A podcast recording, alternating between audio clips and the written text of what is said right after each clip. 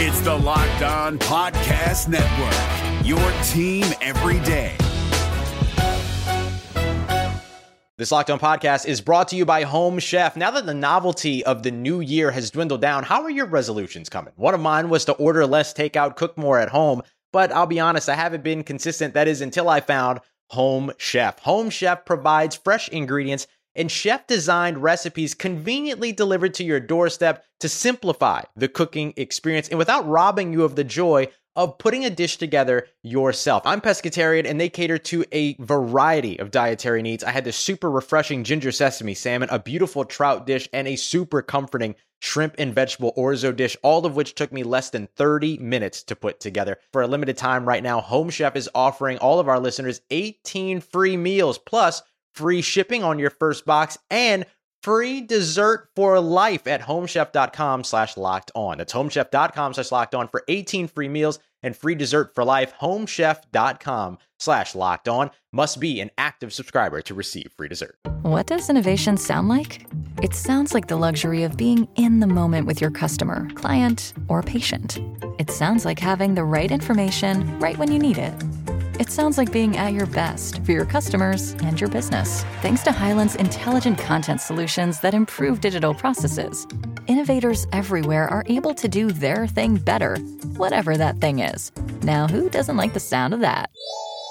Hyland, for innovators everywhere, visit Hyland.com. Kyle Crabbs here, host of Locked On NFL Scouting. Join Joe Marino and me every day as we provide position by position analysis of the upcoming NFL draft. Check out the Locked On NFL Scouting podcast with the Draft Dudes on YouTube or wherever you listen to your favorite podcasts. Who they think they're gonna beat them Bengals? It is the Locked On Bengals podcast with your hosts Joe Goodberry and Jake Liscow. Find us on Twitter at Joe Goodberry and at Jake underscore NFL. Please like, subscribe, and share as we try to grow this community and pump out daily Bengals content just for you.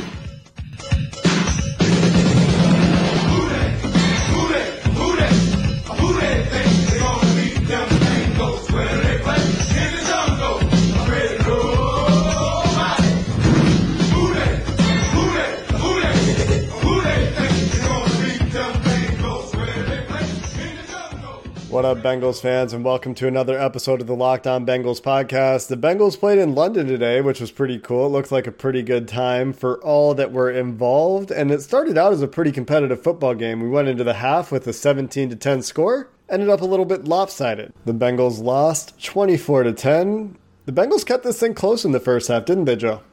Yeah, they did. It was uh, 17 to 10 at halftime, and you could say the Bengals really had a chance to put more points on the board. They had to settle for a few punts instead of field goals because of sacks in the Rams territory.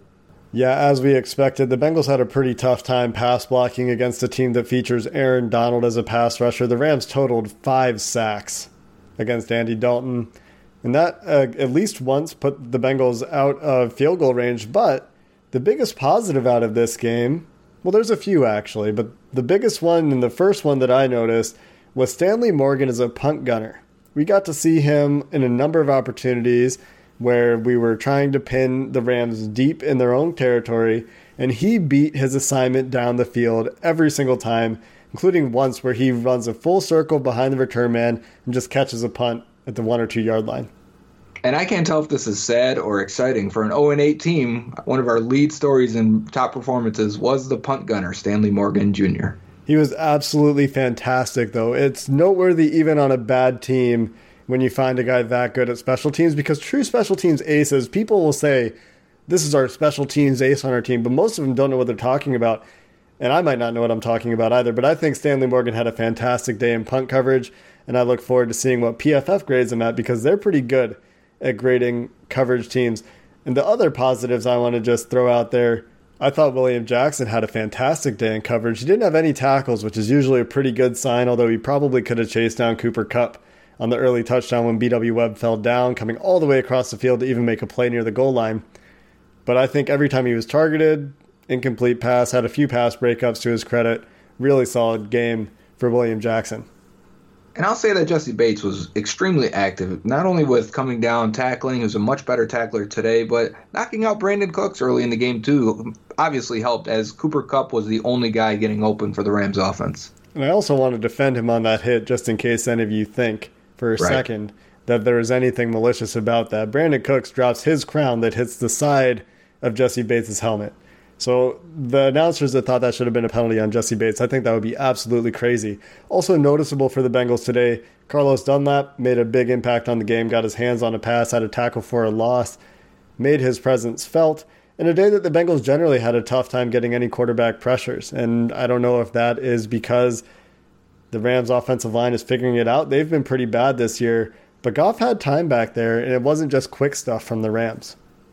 No, there's a lot of play action too. Uh, Unlike the Bengals, you know, these offenses are supposed to mirror each other. I don't feel like the Bengals did enough play action to generate some more time for Andy Dalton to sit back there and throw. The Rams did a lot for Goff, even though the Rams weren't very good at running the ball today, and the Bengals defense held up. I mean, in terms of where they've been all year, um, Henderson and Gurley each with 49 and 44 yards respectively on the ground, 4.5 and 4.4 for each of them. And this is a game that the Rams were trying to close out with the running game, so it is a bit of an improvement for the Bengals in that area, especially with the running backs. But the Bengals had the run game going early. Mixon broke off some runs in the first quarter. Gio averaged 10 and a half yards per carry, most of those coming on a 25 yard run. Nice run. Gio had a really nice game, I think, and the limited use and the limited opportunities that he had. But instead of the run today, and really for one of the most noticeable times this season, Lou Anarumo had a very rough 24 points of football. The Rams, for their first 24 points worth of drives, so it's not quite the three quarters because they scored in the first drive of the second half. But for the first half and that first drive of the second half, Lou Anarumo was getting thoroughly outcoached and just would not adjust to defend Cooper Kupp, who had seven catches for 220 yards, including a double reverse flea flicker kind of thing where BW Webb just falls down on the play and was actually in a decent position. But they just did not adjust to covering Cooper Kupp in the middle intermediate part of the field. And Cooper Kupp said after the game that what the Bengals played was exactly what they've done all year. It was on tape, so the Rams game planned for it. They knew how to attack it, and they did. And it wasn't until much later in the game that the Bengals finally adjusted and defense clamped down just a little bit. But by then it was too late. And for me, the biggest call that took points potentially off the board were after the Bengals failed to score before halftime. The defense had the Rams at the one yard line on third down, and all of a sudden they open up the middle. They, they keep all three safeties back, and they just allow Todd Gurley to run up the middle and get the first down. It was inexplicable. It, it shouldn't have happened. It could have gotten the ball back for Cincinnati around midfield with, with a chance to put up points before halftime. Yeah, I thought generally, like I said, Lou Anarumo had a really tough day play calling. The other one that really stands out to me was that Josh Reynolds touchdown where he's one on one with rookie linebacker Germaine Pratt. And the Rams had three tight ends on the field for that play, so the Bengals answered with three linebackers. But you look on the right side of the field, all three tight ends are on the right side of the field. Germaine Pratt still, for whatever reason, is asked to walk over and go man to man with one safety deep, one of the two wide receivers on the field. I just don't understand how your defense can possibly ask a linebacker to do that in that situation. And that's not it. Preston Brown ends up covering nobody. He's essentially in a robber zone, and nobody ends up in that zone. So that's play design. That's not on Preston Brown. That's just a good play call. But then you look and you see BW Webb is trailing his crosser. Nick Vigil looks like he's in man with another tight end, but seems to pass him off to literally nobody. So there's another option there, the tight end in the seam, who is covered by nobody until he gets to Jessie Bates, the deep safety. And then the other safety, Shawn Williams, is running with the tight end on kind of a fade route. So there's two guys totally uncovered because one of them's a wide receiver running a sprint against the linebacker. I don't count that as being covered, no matter how close Germaine Pratt was to getting his hand on the ball. And then the other one was a tight end that just gets released to nobody because Jessie Bates is in a deep center field zone. It's just Yeah, an awful, awful play design. If you're not going to ask, at least like send BW Webb to the other side of the field. Get the linebackers all over the tight ends. Get your corners over the wide receivers because they're empty. It's not like there's a threat of the run here. Yeah, that's uh, something I see teams doing more and more. And when it's, you know, because if you put two receivers on one side and that's your only two receivers, if both corners go over there, you know it's man coverage, right? You know, okay, they're following, it's man coverage, so you declare yourself already right there. But a lot of teams now are trying to make it a little more confusing. So they will say, okay, Germaine Pratt, you stay over there.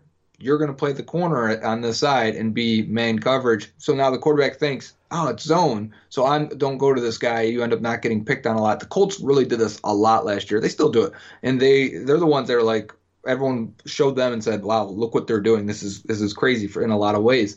Uh, and it's crazy when it doesn't work, especially. And I thought if you're going to do that and it's a streak or whatever, Bates as the free safety, get over top of him. You can't let him, him go one on one with that wide receiver. You've got to slide over a little bit. There was two deep plays. That was one. There was another one, and I know I said Bates played well, but the one to Kupp that just went over Shawn Williams and uh, and and mm-hmm. it was uh, yeah Tony McRae. That yep. that really nice throw and catch. Great but throw. Jessie Bates sprints to the left and just leaves him. And I'm like, where? I, I wanted to watch it again because I didn't see where Goff was looking. I was too busy looking downfield at it by the time I looked back. But did Goff look him off that bad? Is Jessie Bates susceptible to being moved? It's one thing I'm going to look at in the bye week and look at a lot of these deep balls. And because people have been asking me what's up with Bates, why doesn't he look as good? Uh, maybe he is being moved by quarterback size. The Reynolds touchdown, he was certainly moved by the quarterback size, but also Nick Vigil passing off a tight end to nobody. He had to go there. So I don't put that on, on Bates at all. Even if he wanted to stay over a potential vertical route that's one on one with Pratt, it's, it's if he does that, well then there's literally nobody guarding the tight end because it looks like maybe maybe this is just one of those weird plays the Bengals call, right? Where it's man Half zone. Yeah, it's man, but one of the men is unaccounted for because they're just expecting guys to sit down in zones, and then when they go outside of the zones that are designed in the play, there's just nobody because both right. Preston Brown and Vigil are kind of playing curl hooks. Maybe maybe Brown is getting a little bit deeper than a traditional curl hook, but or, or curl flat, sorry, but but Vigil's definitely sitting on the crosser when the tight end clears out. The crosser comes underneath, BW Webb's trailing, Vigil stops, comes down on the crosser. Hmm. So I don't know what the intent is there. Maybe Vigil has a wrong call. I, I don't know, but I, I don't put that on Bates because if he goes over and helps with with Pratt, then there's nobody on that tight end. There's a lot more to talk about in this game. Let's just get back to that in a second here. If you found $100 on the street, would you pick it up or keep walking? Of course, you take the money. So why do you keep picking winners and not betting on them? That's why I go to MyBookie. It's fast, it's easy, and they pay when you win. Let's face it, where you're betting is just as important as who you're betting on. MyBookie offers a variety of options depending on your style of betting. You can bet on games after kickoff. If by the second half it looks like your bet is going to lose, you can take the other side and recoup your cash. If you're the kind of guy that likes to bet a little and win a lot, you can try a parlay. If all your picks come through, you'll multiply your winnings. And no matter how you bet, the NFL season is the best time of year. Join now and MyBookie will double your first deposit. Just use promo code LOCKED ON to activate the offer. That's promo code LOCKED ON. Visit mybookie.ag today to play so you win and get paid. Is your team eliminated from the playoffs and in need of reinforcements? Maybe it's time for a rebuild, or maybe they're just a player or two away from taking home the Lombardi Trophy. Either way, join Keith Sanchez and Damian Parson for Mock Draft Monday on the Locked On NFL Draft Podcast. They'll tell you which college football stars your team will be taking in the 2024 NFL Draft. Check out Mock Draft Monday on the Locked On NFL Draft Podcast, part of the Locked On Podcast Network. Your team every day. So the second time all year, and that's probably why this this game felt like the Bengals were in control for most of it, even though they were losing. But for the second time, they have more snaps, more offensive snaps, and more time of possession than their opponent, which is wild. And they outgained them in a lot of ways, and they outplayed the Rams. I think in some phases of the game also. It just really to me came down to red zone scoring again, which could be a, a theme this year. I think. Uh, not being able to kick long field goals or settle for long field. The play calling, I think, on third and long, a couple for two drives where Dalton ends up getting sacked, where they're in range to either kick a long field goal or punt. It, they had to lend to, to punting because they don't have a, a Greg Zuerlein on the other side. But I wanted to look at the offense, look at it a little bit because Dalton passed 52 times again, 329 yards, one touchdown. He was clean. The first half, he was pretty solid. There was only a couple mistakes, a couple missed throws. I think the more he had to throw in the second half, it became clear that there were some points left on the board because he just couldn't make a play. But I think this is a great game for the people that want to draft a quarterback really bad. I know three picks last week is easy to say, oh my God, they need a they can't do anything until they get a quarterback. This game shows the opposite. If everyone's playing okay, but there's still mistakes or there's still room for error on, on that side of the field or there's or there's legit holes on like the offensive line or at receiver right now, even though the receivers are playing, it shows you that you need the quarterback to still make a play in order to score points in this league, and he was a, unable to do it for most part. Yeah, his deep accuracy today was a real problem. Missing Auden Tate on what could have been a touchdown, misses uh, Tyler Boyd on a post another time, missed Erickson, underthrows him another time. So deep accuracy left a lot to be desired. Intermediate accuracy to the boundary, threw a couple balls onto the sideline, including that one to Auden Tate that could have gone for a touchdown when he won on the double move against Troy Hill just missing throws that could have made a difference in the game. But you look at it, the Bengals had 401 yards of offense. They ran 79 Crazy. plays. And somehow they do all that, 24 first downs to LA's 19, and they only scored 10 points. Yep. And we talk about those inflection points. You go to the red zone twice, you score zero. You get to the opponent's 30, you take a sack for 10 yards on third down, you have to punt from the 40. The Bengals had a couple punts in this game from inside Rams territory around the 40 yard line. They punted down 14 in the fourth quarter twice. Yep. And it was still That's close. the big difference. Mm-hmm. Right. And so uh, I think of the fourth down call, the slant to Stanley Morgan against Jalen Ramsey. So it's an undrafted guy. You're you're throwing him the first catch or first ball of the game uh, for him, first target and you're testing Jalen Ramsey, and you can tell that's the call. That's not like something he audible to or something they saw on, on the defense because the receivers, the two inside guys, tight end and receiver, go to start blocking and create that lane for Morgan. That's fourth down. I mean, there was a couple fourth down conversions that were really, really nice that saved terrible third down efficiency earlier in the game. The one where Dalton throws it away because he gets a different look that he didn't want on third down, I almost I almost threw my phone at because I'm watching it on my phone at that time. I almost threw it right then and there, and then they come back and hit uh, Auden Tate on a, another double move where he makes a fantastic fingertip platform catch where he's he looks like he climbs a ladder and does a swan dive off off the the top uh, the the high board whatever the, the diving board, and it's just that's what Tate does every week, and it seems like it's incredible. But then he gets 14 targets, catches just five of them how many of these targets were just completely off for a guy that's six foot five, and the, one of the Rams' corners is five eight. You can't find a mismatch there down in the red zone. Yeah, I mean, Auden Tate did have at least one drop, I would say, today, and so did Tyler Eifert early in the game on a third down, but a yeah. lot of those balls are not catchable if Auden Tate can't get hands to him. And, and rocket balls. Those oh, slants, yeah. the first one to Eifert and then yeah. one to Boyd in the red zone. I'm like, why are you whipping it at their heads?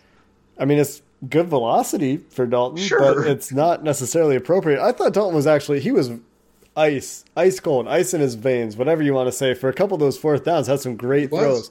Yeah. But I had the same thought as as you did on that design rollout on that third down before the throw to Auden. It's just like the design rollouts for this team for Andy Dalton. Like all these offensive coordinators keep putting him in the playbook for Dalton, and I think he's really bad in those situations that I, I don't know what it is. You, you would think that the reason you do it, you move the throwing platform, right? So it makes it harder for the pass rushers, mm-hmm. and you, you make defined it, reads. Yeah, you have you make it easier for the quarterback. You know what he's looking at.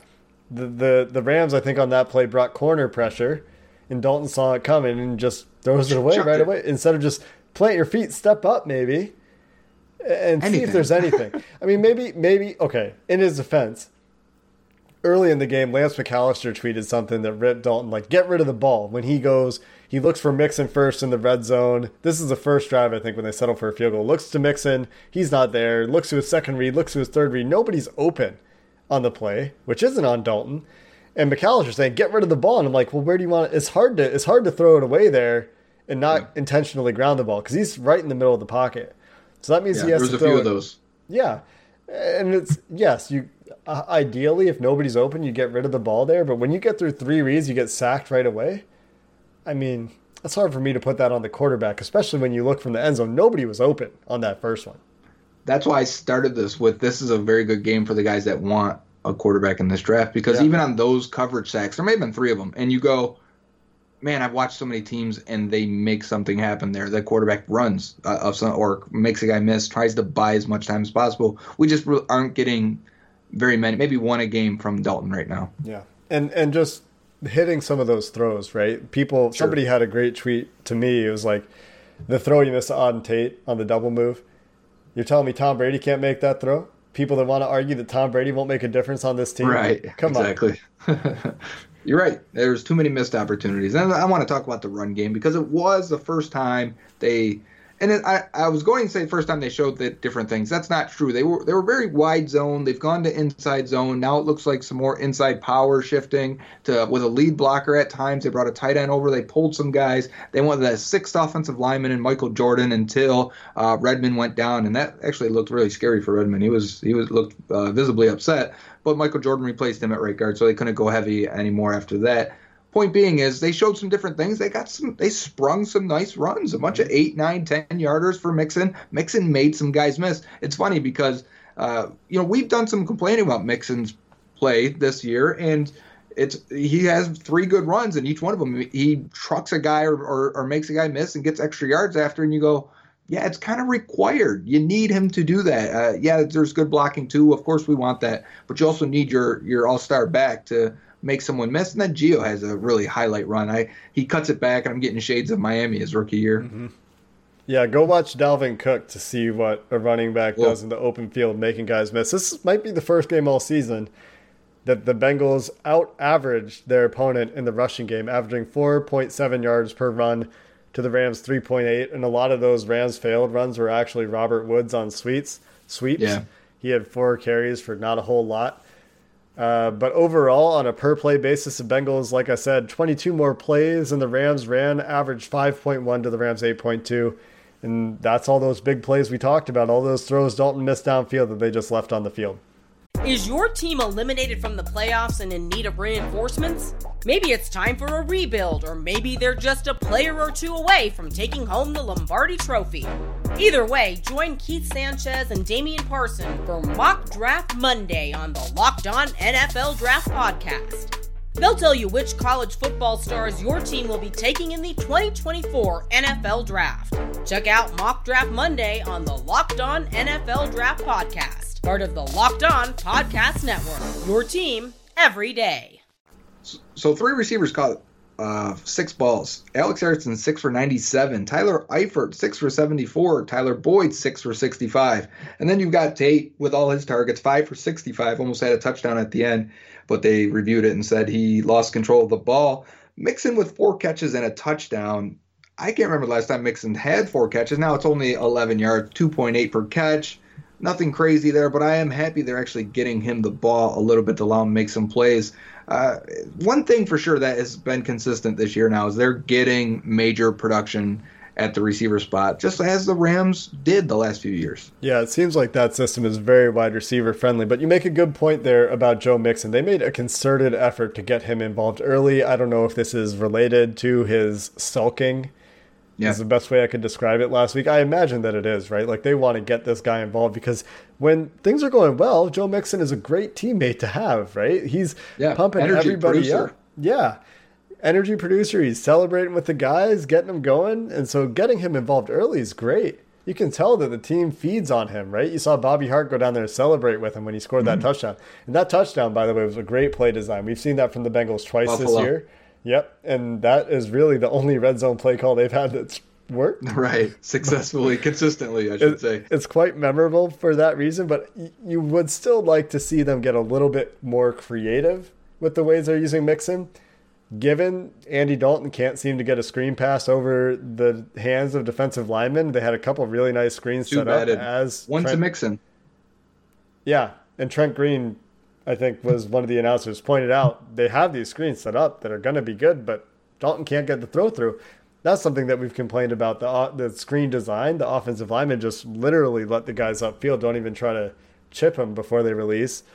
and that's why they look like they're in space to block. You know, when you go and look Yeah. at those plays, you're like, man, if they can get this to, the, to to this guy, they're gonna get a chunk play out of this, and they can never get it to him. So there might be a balance of how long do I engage with the defensive lineman Yeah. before I let him go to make sure he can't tip this ball. And there's a little bit of Dalton, you got to find a passing lane. I mean, you got to go three quarters, you got to step back, you got to be an athlete, something. I mean, something's got to happen. You can't keep getting three tip balls a game. Yeah, it was rough in that regard. The screen game again, they had one that worked nicely, and they had two that, in very close proximity to one another, got batted down. They showcased Tyler Eifert though. Six catches, 74 yards, as you said, had nine targets, had a big 27 yard catch. Think they're trying to set up a trade market there? That was my kind of thought. I mean, they went to him early and often, and he helped get their offense going in that first quarter, first half. Uh, it was good to see. I Taylor said he's wanted to get the tight ends involved. I want to get the tight ends involved. He says every week, and we're like, okay, then do it. I mean, does it take eight weeks to figure out that Tyler Eifert can win one-on-one matchups? And this is the first time he looked spry. He looked quick. Uh, he was getting open. Dalton made a couple really nice throws. I thought the one where Eifert uh, came up kind of limpy uh, uh, with with a hamstring or leg. Uh, Dalton threads that between two defenders. But there was a few plays for for Eifert, and I thought he could have had a touchdown one that got airmailed a little bit out of the back of the end zone. So um, again, yeah, if they want to trade him, maybe they maybe they showcased him and said, look, he is worth a third because reports were today from Jason La Canfora that the Bengals want a third round pick. And they're going to stay strong with that. And I, I hope they get it. I hope that's them playing hardball. I think we'll talk about the trades in just a second here. It's really nice to see Tyler Eifert have another good game. And I think this conversation has really highlighted how much of a roller coaster Dalton was on today. He had some really, really good throws in this game. We're not Yeah. going to take that away from him. On fourth down in particular, had some really great throws. Yep. had some good conversions, but then it's just some missed opportunities, right? You're looking for more consistency, especially downfield. When you get a shot at a guy with a wide receiver core that can't get open without AJ Green and John Ross out there, and you get somebody that gets open and they miss those throws because it happened multiple times today, that is what is so hard to stomach. Yeah, because think of the major difference between Goff and Dalton in this game, right? Dalton attempted 52 balls for 329 yards. That's that's okay.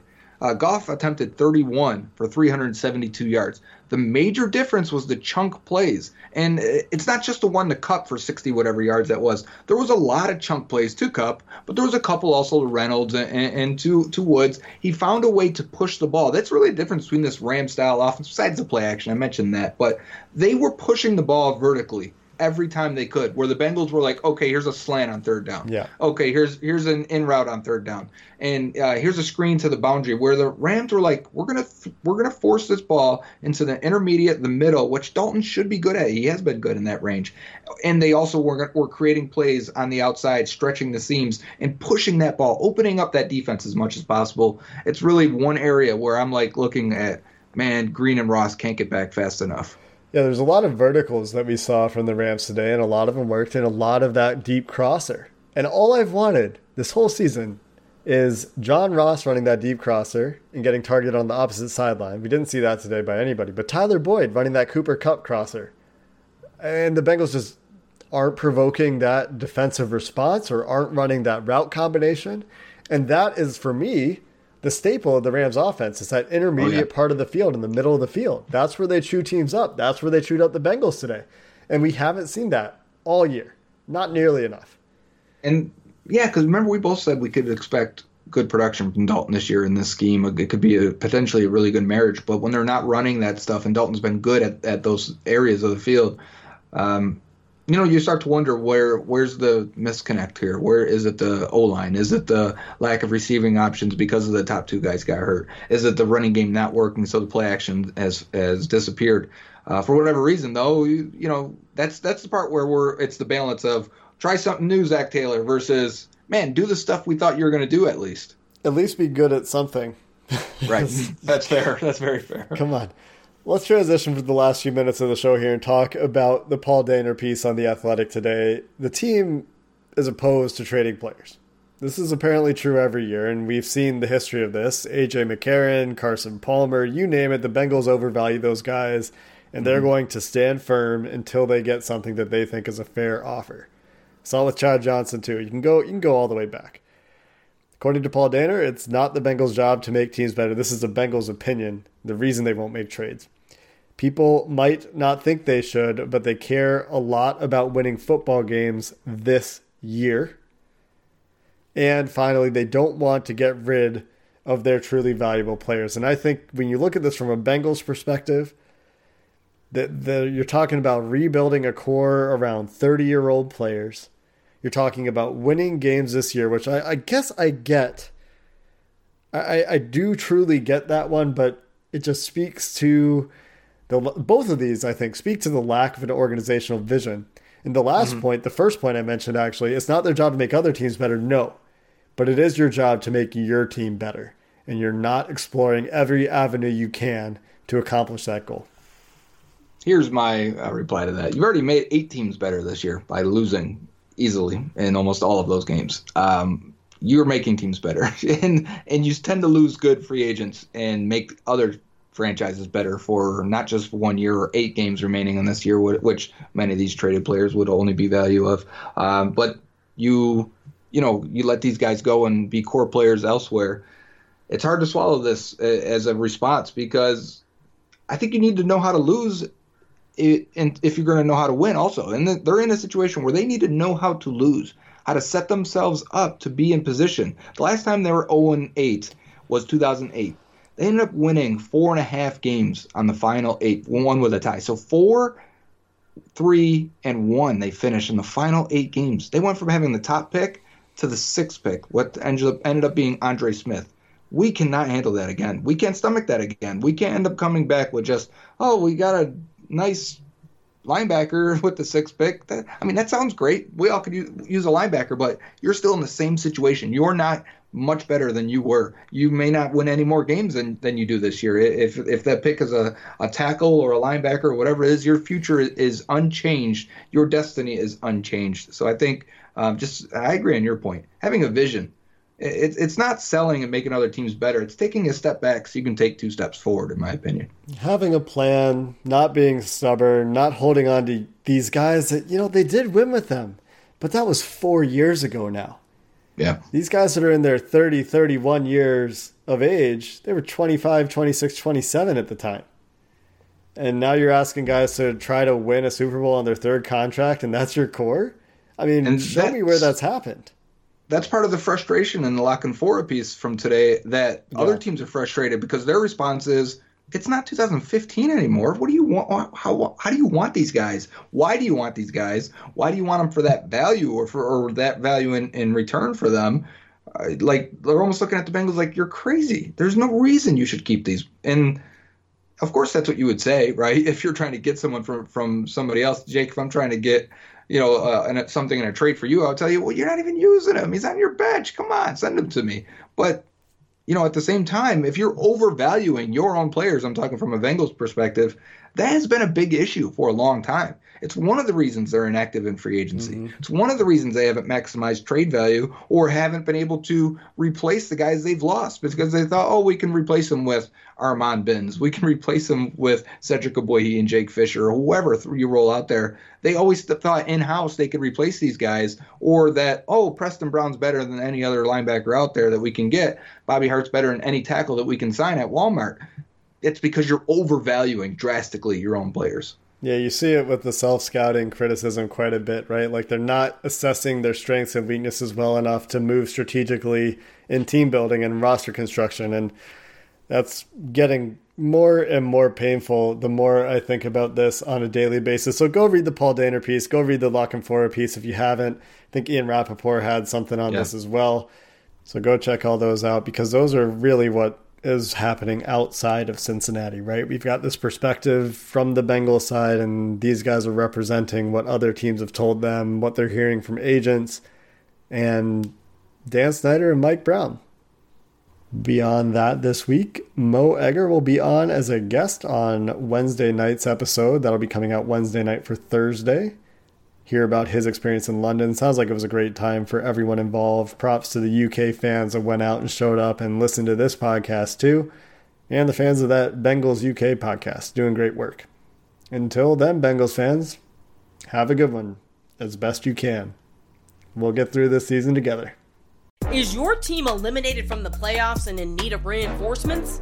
Maybe it's time for a rebuild, or maybe they're just a player or two away from taking home the Lombardi Trophy.